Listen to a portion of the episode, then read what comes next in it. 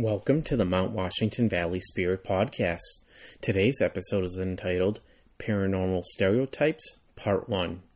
Whether you are a paranormal investigator or you are a ghost hunter or split your time between both, you are quite aware of stereotypes in the field of study or entertainment that we enjoy. Today I will discuss some of these stereotypes and what you can do when they arise and to help prevent them from being associated with you, allowing you to rise above the stereotypes. There is a stereotype that is even propagated among many of those in the paranormal field that a paranormal investigator and a ghost hunter are the same thing, and that a ghost hunt and that a paranormal investigation are the same thing.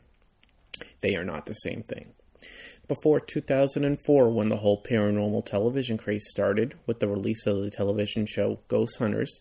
Anyone who conducted any type of formal paranormal investigation would be known as a paranormal investigator. In 2004, the television show Ghost Hunters was released.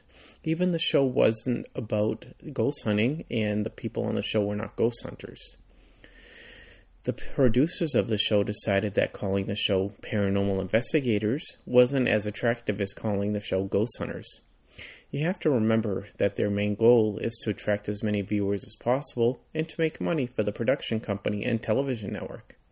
After the show was released, other people who were in fact paranormal investigators wanted to associate themselves with the television show and began to call themselves ghost hunters, even though that they are two completely different things. So, what is the difference between the two? Ghost hunting is an act solely intended for the entertainment purposes where someone or a group of someone's visit a location in the hopes of seeing a ghost or a spirit. A ghost hunter will often use any piece of equipment marketed for ghost hunting, even if there is no scientific backing behind it. This activity typically uses minimal investigative and scientific techniques. Someone who partakes in this activity is known as a ghost hunter.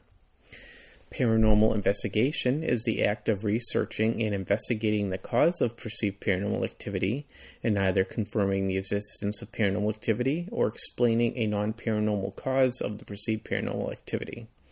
Paranormal investigators continuously educate themselves on the latest technology used in investigations and the underlying solid scientific backing behind those devices and how they operate.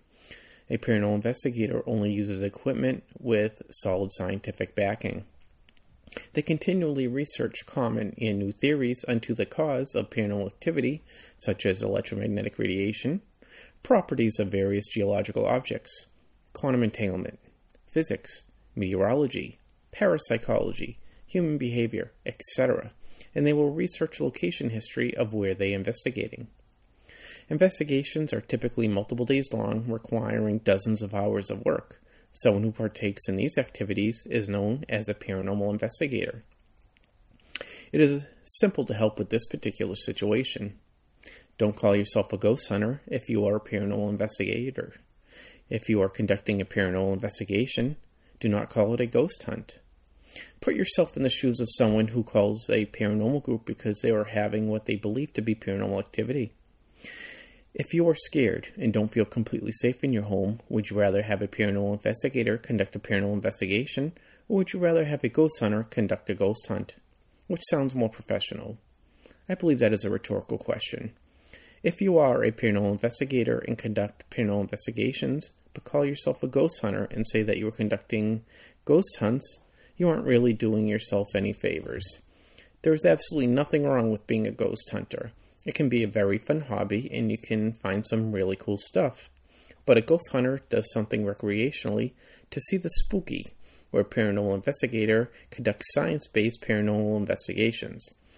If you wish to be taken more seriously, drop the ghost hunter title if you're a paranormal investigator and don't call your investigations a ghost hunt. Grant Wilson is one of the most respected investigators in the field, and on the reboot of Ghost Hunters, he himself explained that a ghost hunt is strictly a recreational event and is not what his team is doing on the show. Many people will laugh as when you tell them that you are a paranormal investigator simply because of the widely perceived stereotypes. So, how do you help minimize this?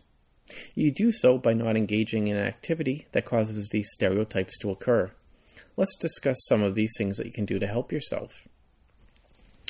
If you wish to be taken seriously, don't waste your money on those crummy gadgets that you see on some of the sensationalized television shows. Don't show up on an investigation with an SLS camera, an Ovilus, or what is known as either a Franks, Ghost, or Spirit box. As I have discussed in the past, those devices are incapable of doing what they are marketed to do, and the theories behind them are bogus. An SLS camera cannot see a ghost that looks like a cartoon character from the 1940s that can't sit still. The Ovilus cannot talk to the dead or interpret a magnetic field change as a means of communication that somehow the entire spirit realm apparently learned after death. A Franks, ghost, or spirit box is not a medium to talk to the dead. When someone dies, they do not learn how to manipulate a device to speak through it. All of the theories behind the devices uh, that I just mentioned are complete hogwash with no scientific backing. Put yourself into the shoes of someone who isn't a paranormal fanatic. You call a paranormal investigation group to help you with what you believe to be perceived paranormal activity. You, as an investigator, bring in equipment and claim that a paranormal entity gains the knowledge of how to manipulate radio waves and equipment after death, and you can talk to them due to this using a Frank's, Spirit, or Ghost box. You claim that all deceased individuals have learned to speak a uniform language that consists of modifying electromagnetic energy, which they apparently learned how to do in death, and that someone who admitted himself that he doesn't believe in ghosts learned this language and constructed a device known as an Ovilus to interpret the changes in the magnetic field and change it into words. You come in with a device used for making video game characters, such as an SLS camera, and you claim that it can see ghosts and spirits, and they appear as extremely fidgety stick figures on an LCD screen. Do you realize how all of this makes you look and sound to other people? You don't look or sound like a professional. You look and sound like you are somewhere in outer space and should have an aluminum foil hat on your head to protect you from your little demons that you are looking for. Those devices aren't science based.